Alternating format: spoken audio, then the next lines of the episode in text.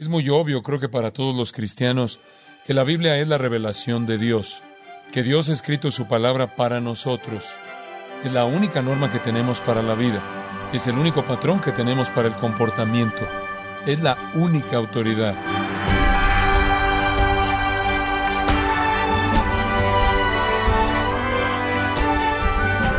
Estamos muy agradecidos al Señor por su sintonía en este programa Gracia a Vosotros con el pastor John MacArthur. Vivimos en una sociedad tan obsesionada por el entretenimiento y las distracciones del mundo que aún en la iglesia hay más interés por relatos de experiencias personales, libros de psicología y los manuales de autoayuda que por un tiempo de estudio en la palabra de Dios. Pero ¿por qué es tan importante estudiar las Escrituras? ¿Y cómo podemos sacarle el mejor provecho a su estudio? El día de hoy, el pastor John MacArthur, en la voz del pastor Luis Contreras, nos enseñará las razones por las que Dios nos ordena estudiar su palabra y cómo podemos maximizar nuestro estudio en la serie Entrenamiento Espiritual en Gracia a Vosotros. ¿Cómo estudiamos la Biblia? Bueno, tiene que haber un poco de preparación. Si usted va a leer la Biblia, si va a estudiarla, hay algunas cosas básicas que usted debe hacer para prepararse. Antes de estudiar cada día, pase un poco de tiempo en oración y confesión, y reconozca al Señor el pecado que sea, arréglelo y luego acuda a la palabra de Dios. Pero ¿cómo se estudia realmente? En primer lugar, es importante que usted lea. Lea y sepa que tan solo la lectura de la Biblia es algo muy conmovedor, ya que Dios promete bendecir a alguien que lea la Biblia. Cuando Pablo estaba dando instrucciones a Timoteo acerca de cómo predicar, dice en primer lugar que lea la Biblia. Tenemos que hacer eso, apartar un tiempo cada día para leer la Biblia. Ahora, más allá de la lectura, es importante que usted estudie. ¿Cómo estudiar la Biblia? Le voy a dar una idea. ¿Qué pasa si decidió estudiar todas las oraciones de la Biblia? Eso sería un gran estudio. Le tomaría mucho tiempo hacerlo. Comienza en Génesis, encuentra cada vez que hay una oración allí, la estudia. ¿Qué es lo que dice? ¿Quién oraba? ¿Por qué estaba orando? ¿Cuál fue la respuesta? Será un estudio formidable. En su estudio, lea también buenos libros. Encuentre buen material sobre eso. Una buena biblioteca cristiana donde pueda sacar libros o donde pueda ir y simplemente siéntese y lea un poco los libros de referencia. Es bueno tener una concordancia. No una en la parte posterior de la Biblia, sino una que tiene mucha más información que eso. Esa es muy limitada. Y es importante también contar con un índice temático. Hay muchos. Hay de todo tipo. Y significa que usted puede ir a ese libro y le dirá cada escritura sobre cualquier tema que usted quiera para poder estudiarlo. Averiguará todo lo que hay sobre él mismo. Es muy útil tener eso. Otra cosa que me gustaría sugerir es que usted tuviera un comentario. Un comentario es un libro que explica el significado de la Biblia, en donde usted puede buscar cualquier pasaje de la Biblia y le da una explicación básica de lo que significa. Muy útil. Otra cosa al estudiar. Encuentre un ejemplo que usted pueda seguir. Busque un ejemplo humano que pueda seguir. Muy importante. Podría ser alguien como su maestro de estudio bíblico. Puede ser una persona muy piadosa que usted conozca muy bien. Otro hermano o hermana cristiana. Pero encuentre un ejemplo que pueda seguir y trate de establecer una relación con esa persona para poder hablar con ella y preocuparse por las cosas de su vida que le correspondan. Otra área en términos de cómo se va a hacer. Preparación, lectura, estudio. Cuarto, la enseñanza. Queremos decir con esto que se someta a buena enseñanza bíblica. Esto no es un sustituto de su propio estudio. No piense que porque usted vino a la iglesia y escuchó el sermón de la mañana del domingo y el domingo por la noche y fue al estudio bíblico el viernes, no es necesario estudiar por su cuenta. Si ese es el caso, usted se pierde todas esas cosas del punto número uno en su máximo nivel posible.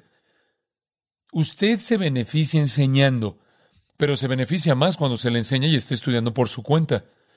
Y si dice que no ha sido cristiano el tiempo suficiente como para estudiar por su cuenta, si usted ha sido cristiano diez minutos, es suficiente. Comience.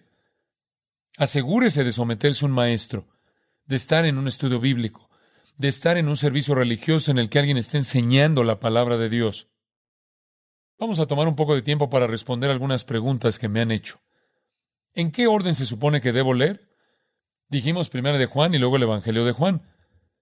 Yo diría que no hay ningún orden en particular que alterne un libro corto con un libro largo. Por ejemplo, al finalizar Juan puede leer Filipenses. Cuando termine Filipenses, usted puede leer Romanos. Cuando termine Romanos, que tiene dieciséis capítulos, lea Primera de Timoteo, que son seis capítulos. Después lea Marcos, que tiene dieciséis.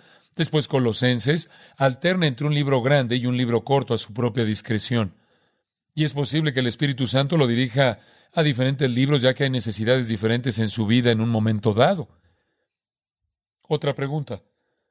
Hablamos de la necesidad de estudiar como un niño que moriría si no recibe alimento. ¿A qué nos referimos al hablar de la muerte? Simplemente estamos diciendo que un bebé que no come muere, y un cristiano que no se alimenta de la palabra de Dios encontrará en un sentido metafórico que va a morir en el sentido de utilidad.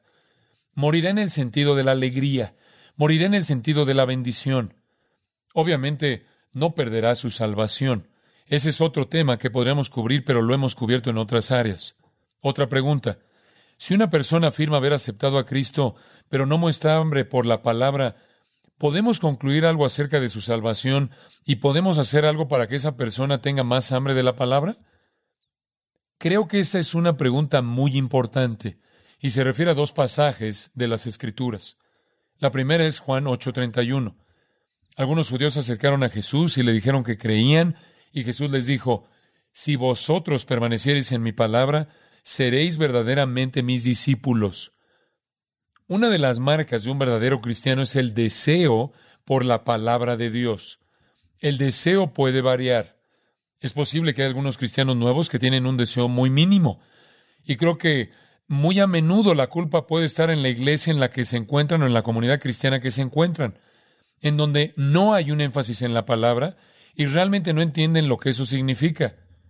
Es cierto, creo, y Jesús lo señaló, que si alguien cree realmente y su fe es realmente la fe salvadora, y ha llegado realmente a Cristo, continuará en su palabra. En otras palabras, deseará conocer la palabra, deseará obedecer la palabra, pero en ciertos casos eso puede variar. Obviamente, algunos tienen una tenacidad mayor para la palabra que otros.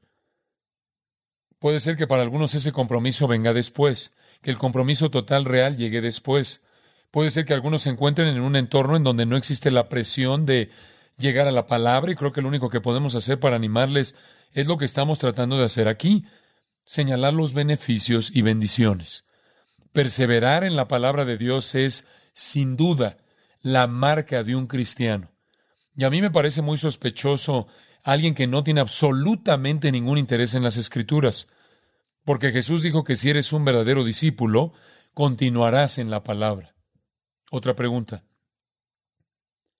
A pesar de que a veces el deseo para estudiar está ahí, hay falta en el área de la disciplina. Tal vez usted ha sido educado de cierta manera y le es muy fácil disciplinarse para estudiar y para otras personas es difícil, a pesar de que quieren, pero es difícil ser constante. Voy a responder esa pregunta de dos maneras. Una es que sí, es cierto que algunas personas son más disciplinadas que otras. Dos, eso no es excusa, porque el Señor dice que debemos estudiar la palabra. Yo he conocido algunas personas muy indisciplinadas y dispersas que estudian mucho la Biblia. Y he encontrado algunos con otro tipo militar que no. Por lo que no estoy seguro de que siempre hay que equiparar el hambre espiritual de la palabra con la autodisciplina humanista. Ahora bien, puede ser más fácil para una persona muy, muy disciplinada establecer un tiempo, pero tal vez no obtiene tanto como alguien que lo hace un poco más disperso, pero con una mayor intensidad en el corazón. Así que realmente no creo que exista un absoluto en ese sentido. Creo que cuando la palabra de Dios nos dice que debemos estudiar para mostrarnos aprobados ante Dios, eso es un orden general para todos nosotros y que no podemos decir, bueno, me han hecho un estudio psicológico y soy indisciplinado, no me corresponde hacerlo. Y la segunda cosa que yo diría es que si Dios nos da una orden, si estamos caminando en el Espíritu, nos da la energía en el Espíritu Santo para cumplirla. Pasemos a otra pregunta. Hablamos de la búsqueda de una persona piadosa y alguien cuyo ejemplo pueda seguir. ¿Podemos explicar un poco más acerca de lo que queremos decir con un ejemplo a seguir? Expliquemos esto. El apóstol Pablo le dijo a Timoteo que fuera un ejemplo a los creyentes en palabra, conducta, pureza y todo. La característica más importante del liderazgo es el ejemplo, y la verdad es que, y lo veo muy a menudo, las personas imitan a otras personas. Todos lo hacemos. Cuando voy a México y estoy allí por dos semanas, regreso a casa y a todo mundo le digo buenos días. Uno es imitador. Y el apóstol Pablo abordó esta cuestión y dijo que en donde estuvieran fueran imitadores suyos como el de Cristo. Imitamos. Y no es suficiente tener a alguien como a Cristo como ejemplo porque Él es Dios. Necesitamos a alguien que sea humano para imitarlo. Es por eso que Pablo siempre decía que lo siguieran, porque él seguía a Cristo. Se necesita ver el modelo de vida en un humano y es muy importante que usted lo encuentre.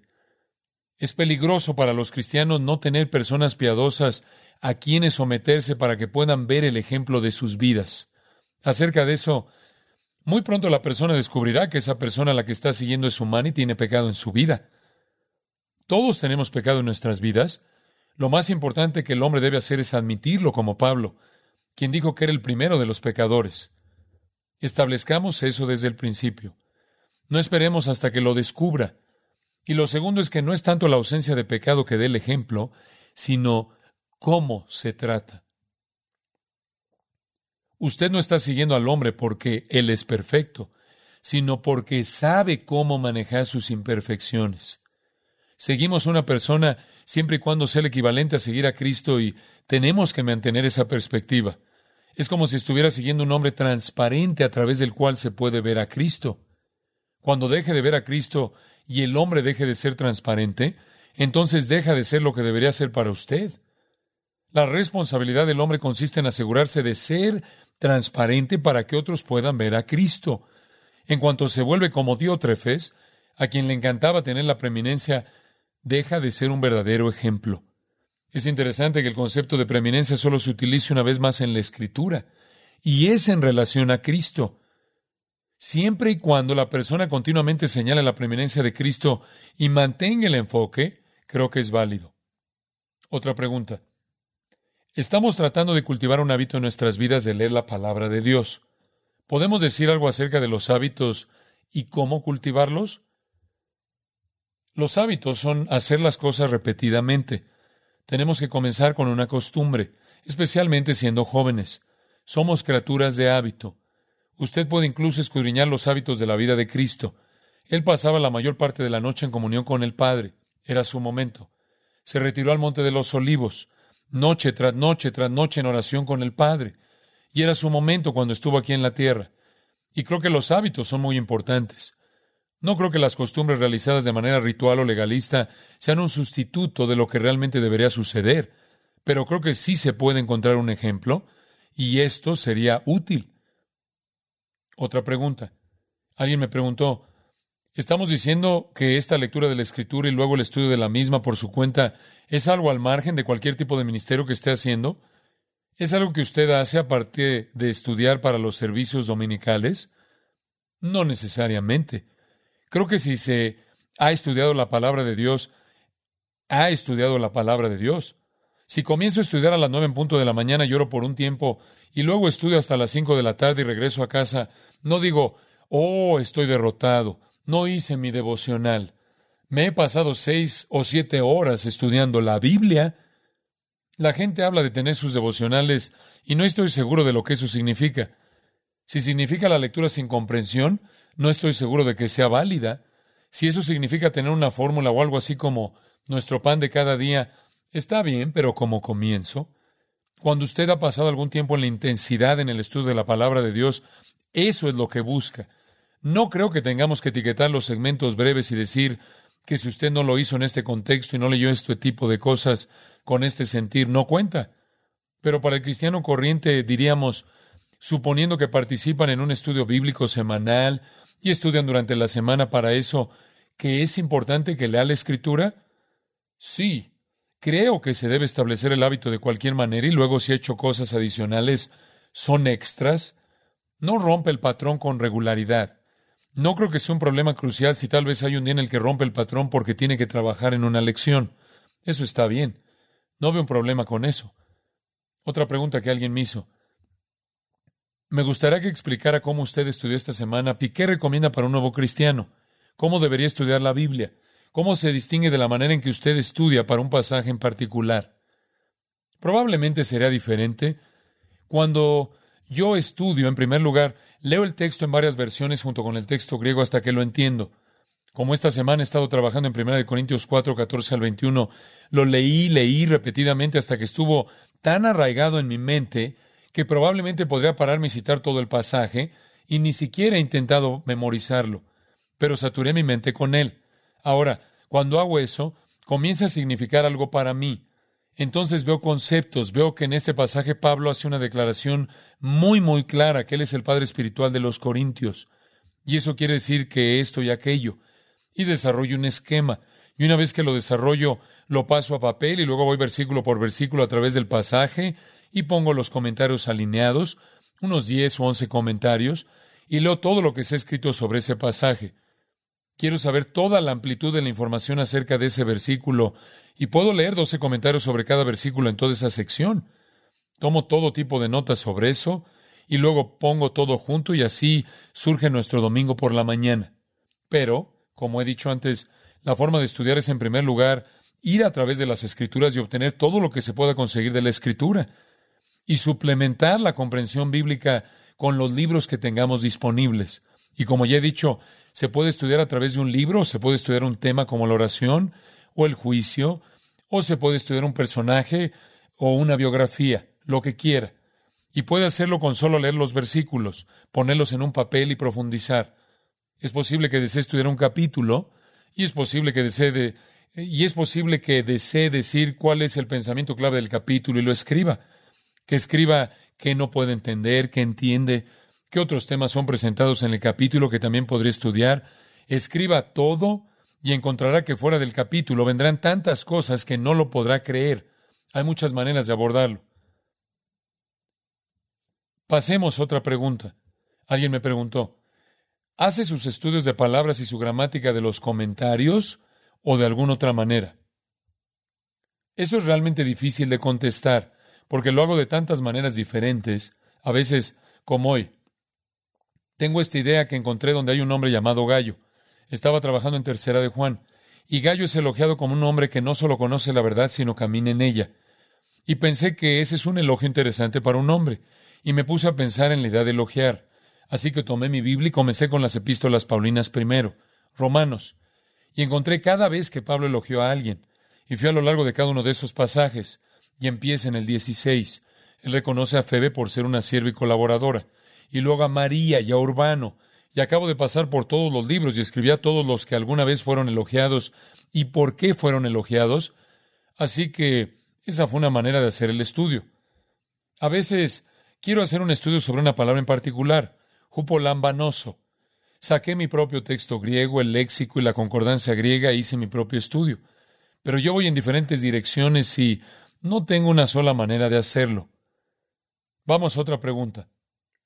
¿Qué hay que hacer cuando uno se levanta por la mañana y pasa todo el día y simplemente no tiene ganas de leer la Biblia? Bueno, por lo general uno no la lee. Pero una de las cosas que creo que es más importante es que si usted no tiene ganas de leer la Biblia, acaba de reconocer la realidad que ese es el momento cuando más la necesita. Y si usted puede ver eso, le ayudará. Tenga en cuenta que las veces que no quiere leer son los momentos en que más lo necesita y existen indicios de que tal vez su acercamiento a la Escritura no es el que debiera ser. Seamos realistas. Nosotros somos pecadores y una de las maneras en que pecamos es la desobediencia. Y la desobediencia tomará la forma de la falta de hacer un montón de cosas. Y esa es una de ellas. Y todos caemos en eso. Incluso yo mismo. En la práctica, desde mi punto de vista, el momento más difícil para mí son mis vacaciones, ya que tiendo a no tener ese patrón constante de estudio. Y tiendo a pasar dos o tres días seguidos sin estudiar las Escrituras. Y, por supuesto, para mí, eso es como dejar de comer porque estoy tan acostumbrado a hacerlo que tiene un efecto devastador. Realmente lucho con eso. Creo que todos los cristianos lo hacemos a causa de nuestra debilidad humana. Creo que si se reconoce que cuando se siente de esa manera es cuando más lo necesita, eso es una ayuda. Permítanme pasar otra pregunta.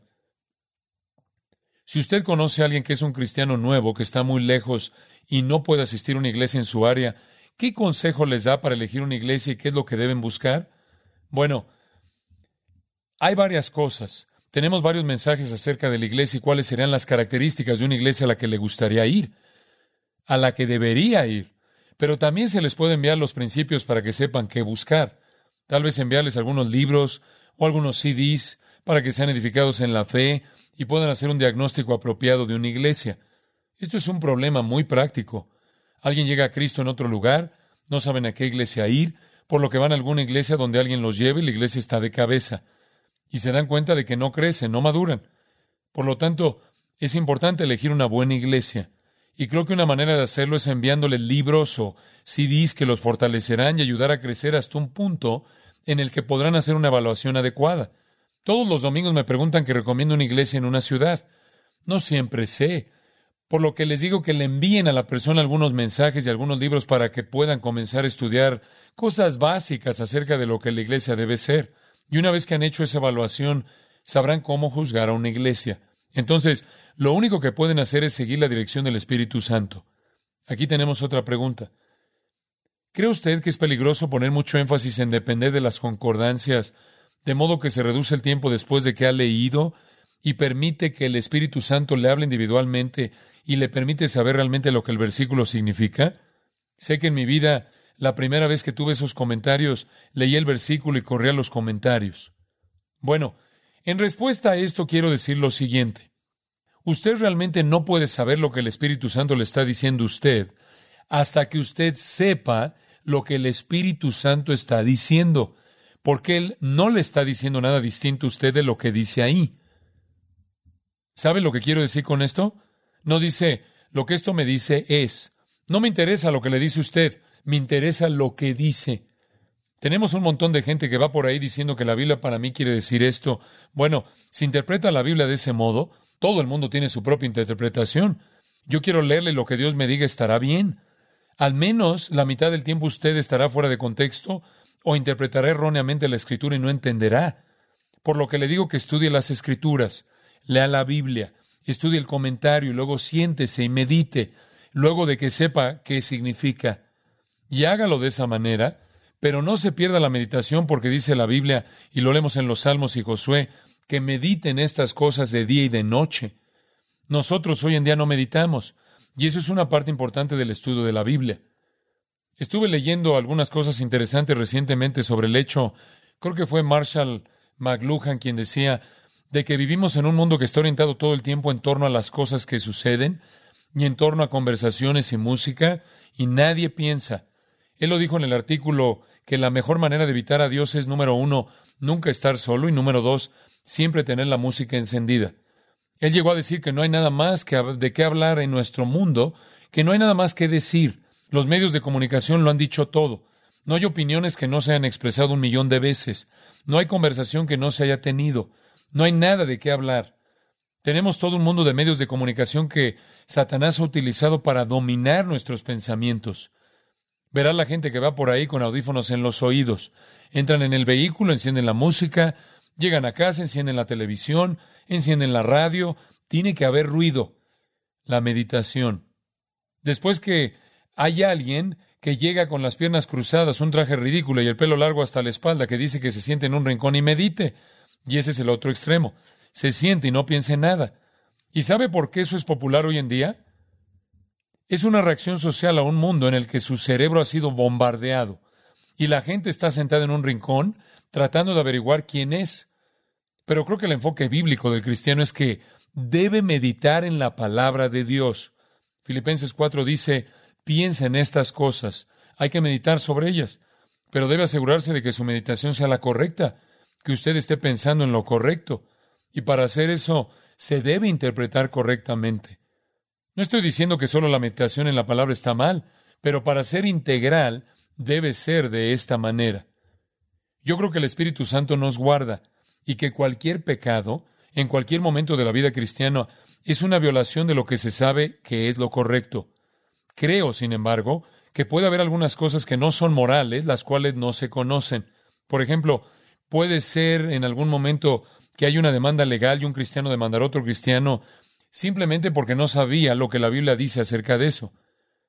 Así que hay algunas áreas en donde hay más principios prácticos que éticos o morales, los cuales yo creo que conocemos, De hecho, creo que incluso los conocen los hombres no regenerados gracias a la conciencia.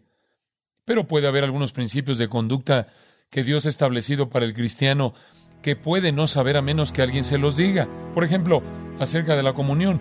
No es algo moral y ético, es una práctica en la iglesia. Así que hay algunas cosas que, sí, una persona tendrá que aprender. Pero hay otras cosas en el ámbito moral que creo que Dios enseña por medio del Espíritu. Un buen ejemplo será Romanos catorce, en donde dice que hay algunos de ustedes que no entienden la libertad en Cristo, que esperen hasta que crezcan, crecerán hasta el lugar donde entiendan su libertad. Ahí están ambos lados. Si bien estamos creciendo a nivel personal por la lectura repetitiva, es posible que también enseñemos. Por ejemplo, una familia con niños pequeños mediante la lectura en voz alta. Creo que si quisiera hacer la lectura con su familia, sería una buena manera de hacerlo. Léanlo juntos y todos se beneficiarán.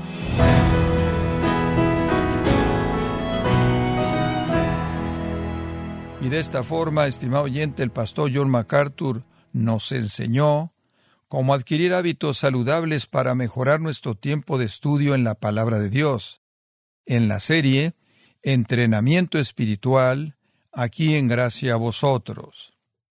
Y quiero recomendarle, estimado oyente, el libro El único camino a la felicidad, en donde John MacArthur demuestra cómo puede transformar su actitud hacia la felicidad e incluso redefinirla, cuando aumenta su compromiso con el que sabe exactamente lo que usted más necesita, o sea, Dios. Adquiéralo en la página gracia punto org o en su librería cristiana más cercana, recordándole, como lo hago habitualmente, que puede descargar todos los sermones de esta serie Entrenamiento Espiritual, así como todos aquellos sermones que ha escuchado en días, semanas o meses anteriores, animándole a leer artículos relevantes en nuestra sección de blogs, ambos en gracia punto org. Si tiene alguna pregunta o desea conocer más de nuestro ministerio, como son todos los libros del pastor John MacArthur en español, o los sermones en C D que también usted puede adquirir, escríbanos y por favor mencione la estación de radio por medio de la cual usted nos escucha en Gracia a Vosotros. Es importante conocer no solo el país y ciudad de donde usted nos escucha, sino también la radio. Para quienes contactan nuestro ministerio por primera vez, pueden solicitar una copia del mensaje de promoción sin costo alguno, un mensaje por oyente únicamente. Si usted vive en los Estados Unidos o Puerto Rico, escríbanos a Gracia a Vosotros, P O Box cuatro mil, Panorama City, California, nueve uno cuatro uno dos. O puede escribirnos a través del siguiente correo electrónico, radio arroba gracia punto org. Esto ha sido todo por hoy y queremos agradecerle su sintonía de lunes a viernes. En nombre de John MacArthur y del personal de este organismo, invitándole para que nos acompañe en la próxima edición y así juntos continuar desatando la verdad de Dios un versículo a la vez en Gracia a Vosotros.